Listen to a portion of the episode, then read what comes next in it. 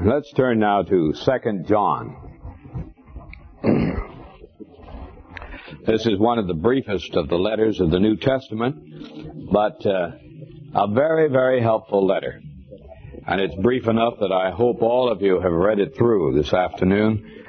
And this can give us a little time, more time perhaps with the text of it than we've been able to do in some of these other studies in these through the Bible book by book. This second letter of John is uh, written to a woman. The only letter in the New Testament written to a woman. And uh, as we can gather from the letter itself, it was written to a mother. A woman with several children, perhaps a widow. And it looks as though she had written to the Apostle John to ask his opinion about certain problems that had come up. You remember back in those days, the New Testament was not available such as we have it now. And the leaders of the church or the churches were dependent upon certain itinerant men who went around from place to place and preached the truth. These were called prophets. And uh, the New Testament refers constantly to them. And uh, prophets and evangelists and so forth. And evidently, some of these men had come to the home of this woman. We don't know where she lived, though it was likely that she lived in the city of Ephesus, where John was associated for so long. And uh, uh, they had raised certain doctrinal matters that she was disturbed about. And not knowing quite how to handle it, she did the wise thing. She wrote to the Apostle John and asked for his counsel. And this is the letter which uh, he re, uh, that he returned to her to answer her questions. And as we go through this letter, we'll see how it answers the questions of many of us today, especially the question what to do about people. How do you treat people who teach wrong things? Some of you may have had uh, answered your doorbell one day and found somebody standing there with a little green volume tucked under their arms, and they announced to you that they were come to uh, talk to you about the Bible. They were Bible students, and they wanted to come in and talk with you. And perhaps after considerable talk, if you let them in, you discovered that they were Jehovah's Witnesses, and they wanted to uh, sign you up for some Bible courses. And it all sounded very good, but something made you a bit suspicious. And uh, uh, having heard what they were, you decided that uh, this is not for you, but you didn't know quite how to handle them. Well, this is the uh, kind of a situation that the letter of Second John covers. And I think this will be helpful to us as we go through it. This is so brief that I'm going to just read through the letter and comment on it, on it as we go along, and I think this will help us. Uh, the first six verses uh, present the problem to us and give us kind of a, uh, the approach of the apostle to this problem the woman wrote about. The elder, as John terms himself, to the elect lady and her children, whom I love in the truth, and not only I, but also all who know the truth, because of the truth which abides in us and will be with us forever. Grace, mercy, and peace will be with us from God the Father and from Jesus Christ the Father's Son in truth and love. I rejoice greatly to find some of your children following the truth just as we have been commanded by the Father. And now I beg you, lady, not as though I were writing you a new commandment, but the one we have had from the beginning, that we love one another. And this is love, that we follow His commandments. This is the commandment, as you have heard from the beginning, that you follow love. Now you see what John is doing. He's setting the stage for the answer of this lady's problem. And he's gathering together two things that must be taken into consideration when you face a problem of this kind. And it centers around two outstanding words that are used all through the text. What are they? Truth is the first, isn't it? And love truth and love. And you notice how he gathers the two together in verse 3.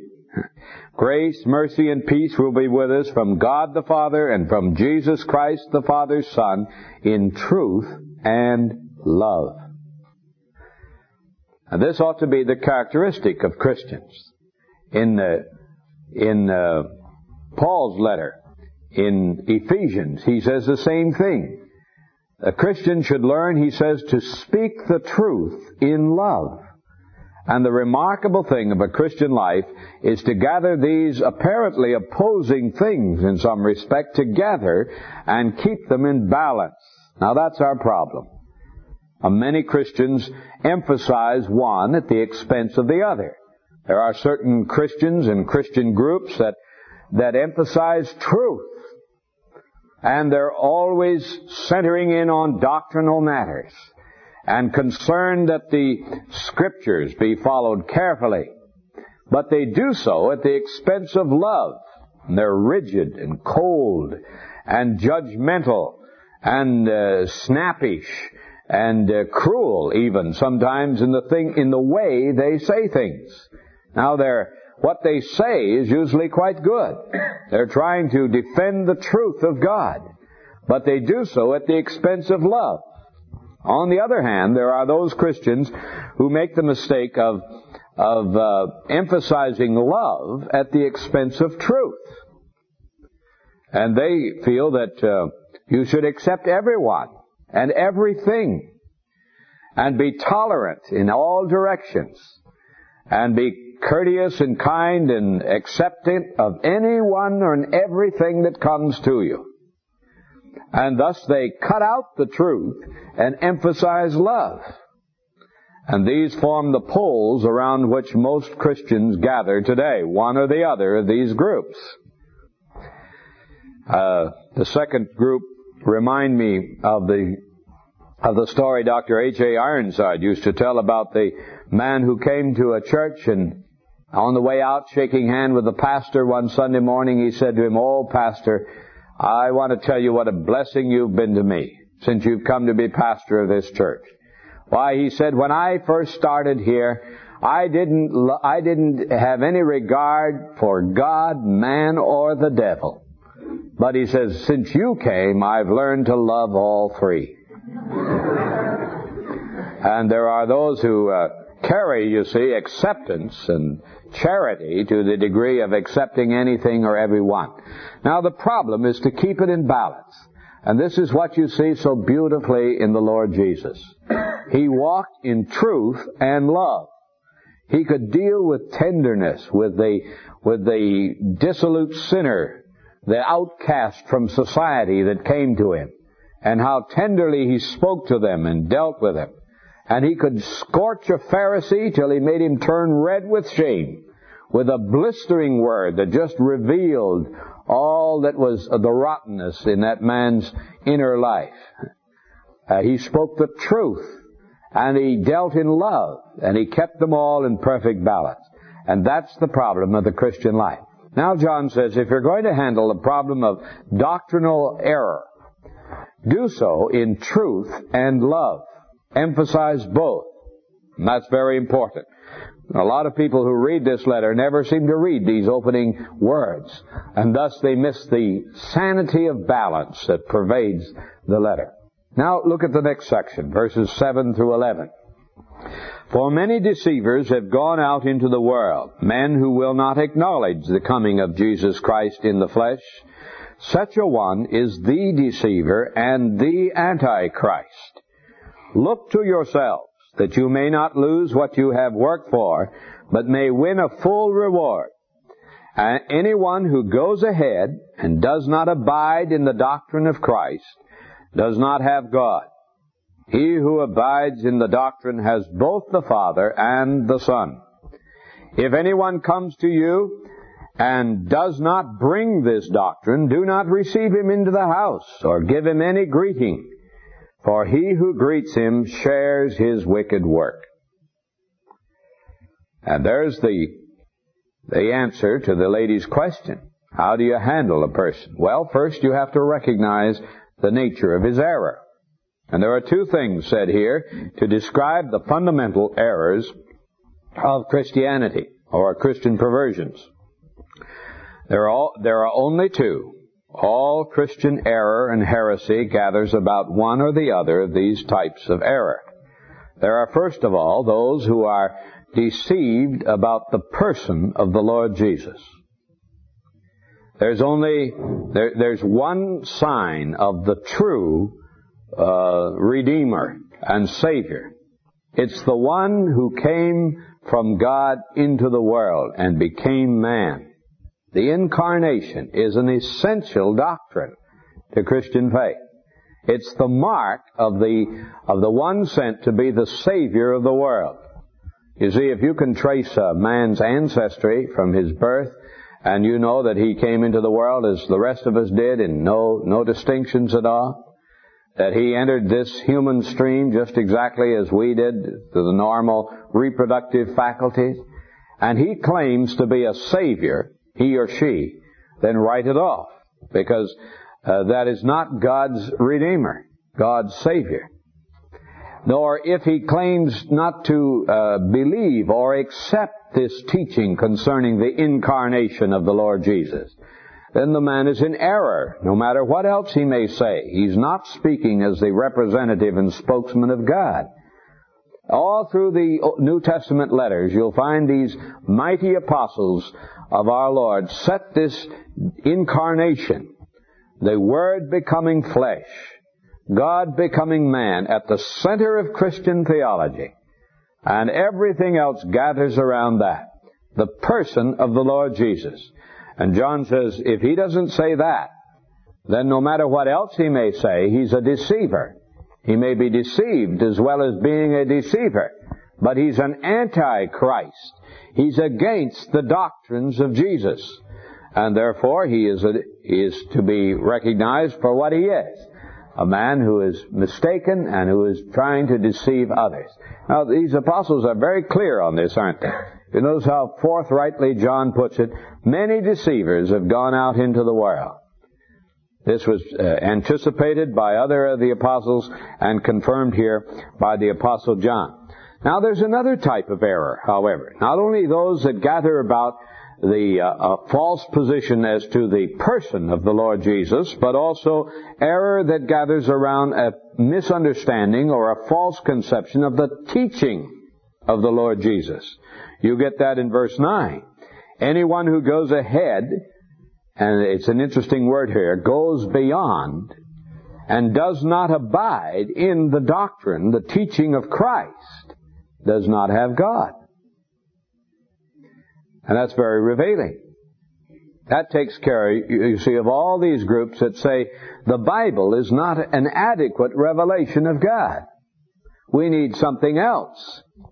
We need the Book of Mormon, the Pearl of Great Price, we need certain uh, Hindu revelations and scriptures in order to fully understand God. No, no, says John. If anyone goes beyond what has been given and does not abide in the doctrine, the teaching about Christ and of Christ, then he's not of God. He may be very persuasive, he may be very sincere, and he may be a great personality, but recognize this as the test. If he does, if he does not abide in the doctrine, then he's not of God. There are today, of course, as you know, many people who say that uh, uh, the teachings of the scriptures are are too infantile for us. Modern man has grown beyond all this. It cannot any longer accept these simplistic teachings of the Bible. But uh, uh, modern, the modern mind must uh, find satisfaction in more scientific approaches, and it cannot rest upon these simple things. Well, that's another example of exactly what John is talking about. Someone who goes beyond, departs from, uh, considers uh, the revelation of Jesus as too simple, too infantile, and thus uh, tries to add something to the teachings of the Word of God. Now those are the two types of error that exist. And all error or heresy or apostasy in Christian circles can be gathered around those two. Now notice what the danger is here. The danger is set forth in verse 8. What will happen to you if you, if you fall in with this kind of thing? Well, says John, look to yourselves that you may not lose what you have worked for but may win a full reward. What do you lose as a Christian if you get involved in these cults and heresies and uh, liberal approaches that are so abundant today? Will you lose your salvation? Not if you're really born again, of course. That rests upon the work of Christ for you. You're not going to lose your place in heaven or your redemption or your part in the body of Christ. But you do lose something. A great deal, in fact. As John makes clear, what you lose is the value of your life spent here. You waste your time. You're throwing away precious moments and precious years involved in that which is utterly worthless and which will be displayed at last as wood, hay, and stubble to be consumed in the fire of God's searching gaze. You lose your reward. You remember how all through the New Testament these possibilities are brought before us. In the letter to the, in the book of Revelation, uh, the apostle John there says something similar. He says, beware lest any man take your crown. These crowns, these, these symbols of authority and of honor, which are given to those who have made themselves available to the work of God, who have given their life, presented their bodies a living sacrifice for God to work through you. If you get involved in something that is grounded upon false teaching, then all your efforts, and they may be very extensive, very sincere, are wasted because you're building nothing but an imposing facade which may look very good, but which at the end crumbles and uh, finds no acceptance before God. Well then, what do you do about people like this? And now come these uh, interesting verses here. Verse 11, 10 and 11. If anyone comes to you and does not bring this doctrine, do not receive him into the house or give him any greeting, for he who greets him shares his wicked work. Now let us read that, remembering what John has said about truth and love. It's so easy for us to, who are concerned about the, the doctrinal matters of Scripture, to forsake for the moment the courtesy and the charity that is respected of, expected of every Christian. And to read a passage like this as though it meant we're to slam the door in the face of someone who stands at our door and offers us some of these heretical ideas. Or that we're to order them out of the house the minute they bring up some kind of teaching. Now, if that were the case, uh, it would be impossible even to have uh, uh, foreign students into our home who held another faith. Would, if this is what John means. If what he means is that as soon as we discover that someone is not a Christian, we're not to let him in the house. Or having once got in, we're to order him out. we're going to be very offensive people, aren't we? We could never have extend any friendship to those of another religion who may be visiting in our country. And if you take this in that crassly literal fashion, you'll find yourself acting in defense of the truth, but not manifesting anything of the grace of love. Well, then what does he mean? Well, he means that truth should be uh, uttered in love and love should be bounded by truth. And that in uh, the practical carrying out of these things, uh, we're not to receive these people in such a way as to imply that we're we're uh, uh that we're uh, authenticating and advocating their teaching. You see, in those days, motels were non-existent, and inns were very few and far between. And when these teachers went about, they stayed in private homes. Now, when they went into a private home, if uh, they were discovered or were guilty of false teaching, and the person continued to open his home to them, he would be endorsing he would be endorsing their doctrine. And this is what John is talking about. He's saying, don't treat them in such a way that you appear to endorse what they believe. But now this doesn't rule out the need for common courtesy or for a, a gracious approach uh, to uh, the person or for the meeting of emergency needs. After all, the parable of the Good Samaritan is made very clear that if somebody uh, is in need, it doesn't make any difference who he is, what his teaching is, what his belief is. We're to help him and meet that need and succor him in his illness or weakness or or uh, attack, whatever it may be.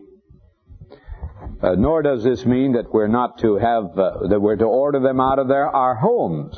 How could you have a home Bible class if that were the case? If you had to shut out everybody that came in that had uh, did not hold the doctrine of Christ, you'd have to grill them at the door when they came in and ask them to sign a doctrinal statement before you'd let them in. Well, you see, that would be defeating the very purpose of a home Bible class. No, no. John's concern is that we simply do not appear to be endorsing what they believe. And as long as we can make it clear that we are treating them graciously, thoughtfully, kindly, as fellow human beings, but definitely not endorsing the ideas that they may have that are wrong, then it's perfectly proper for us to uh, have uh, some kind of contact with them, even a degree of friendship of, of sorts. But uh, we're not to share in their wicked work, not to greet them in that way. That's the uh, idea that John sets before us. Now notice how he underscores the importance of this in his closing verses. He says to her, Though I have much to write to you, I would rather not use paper and ink, but I hope to come to see you and talk with you face to face so that our joy may be complete.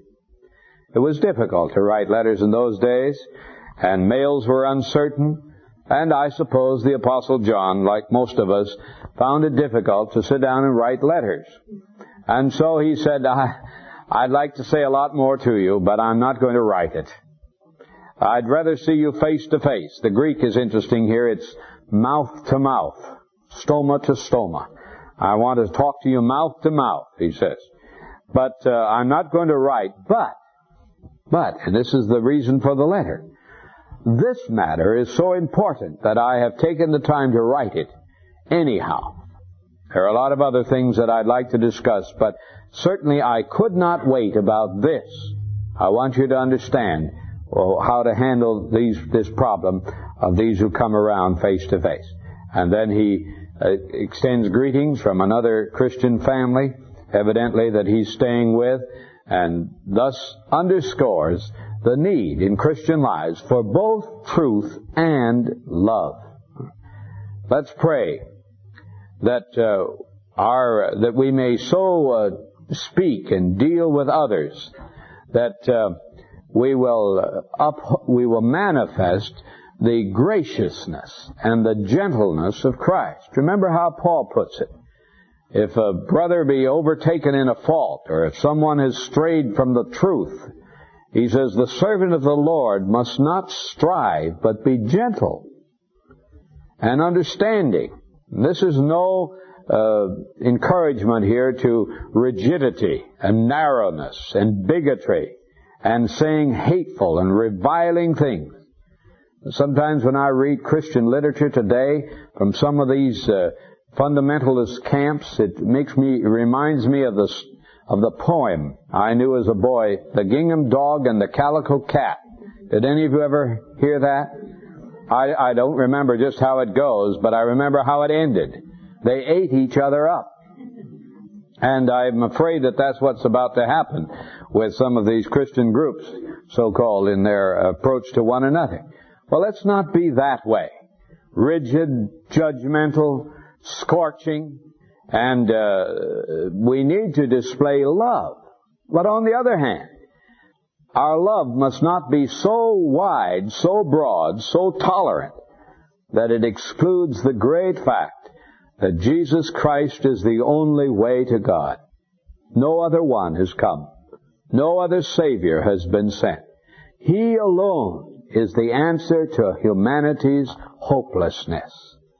And if we can declare it with that beautiful balance of truth and love that is found in the Lord Jesus, we'll discover that uh, the same accompaniment that followed his ministry will follow ours.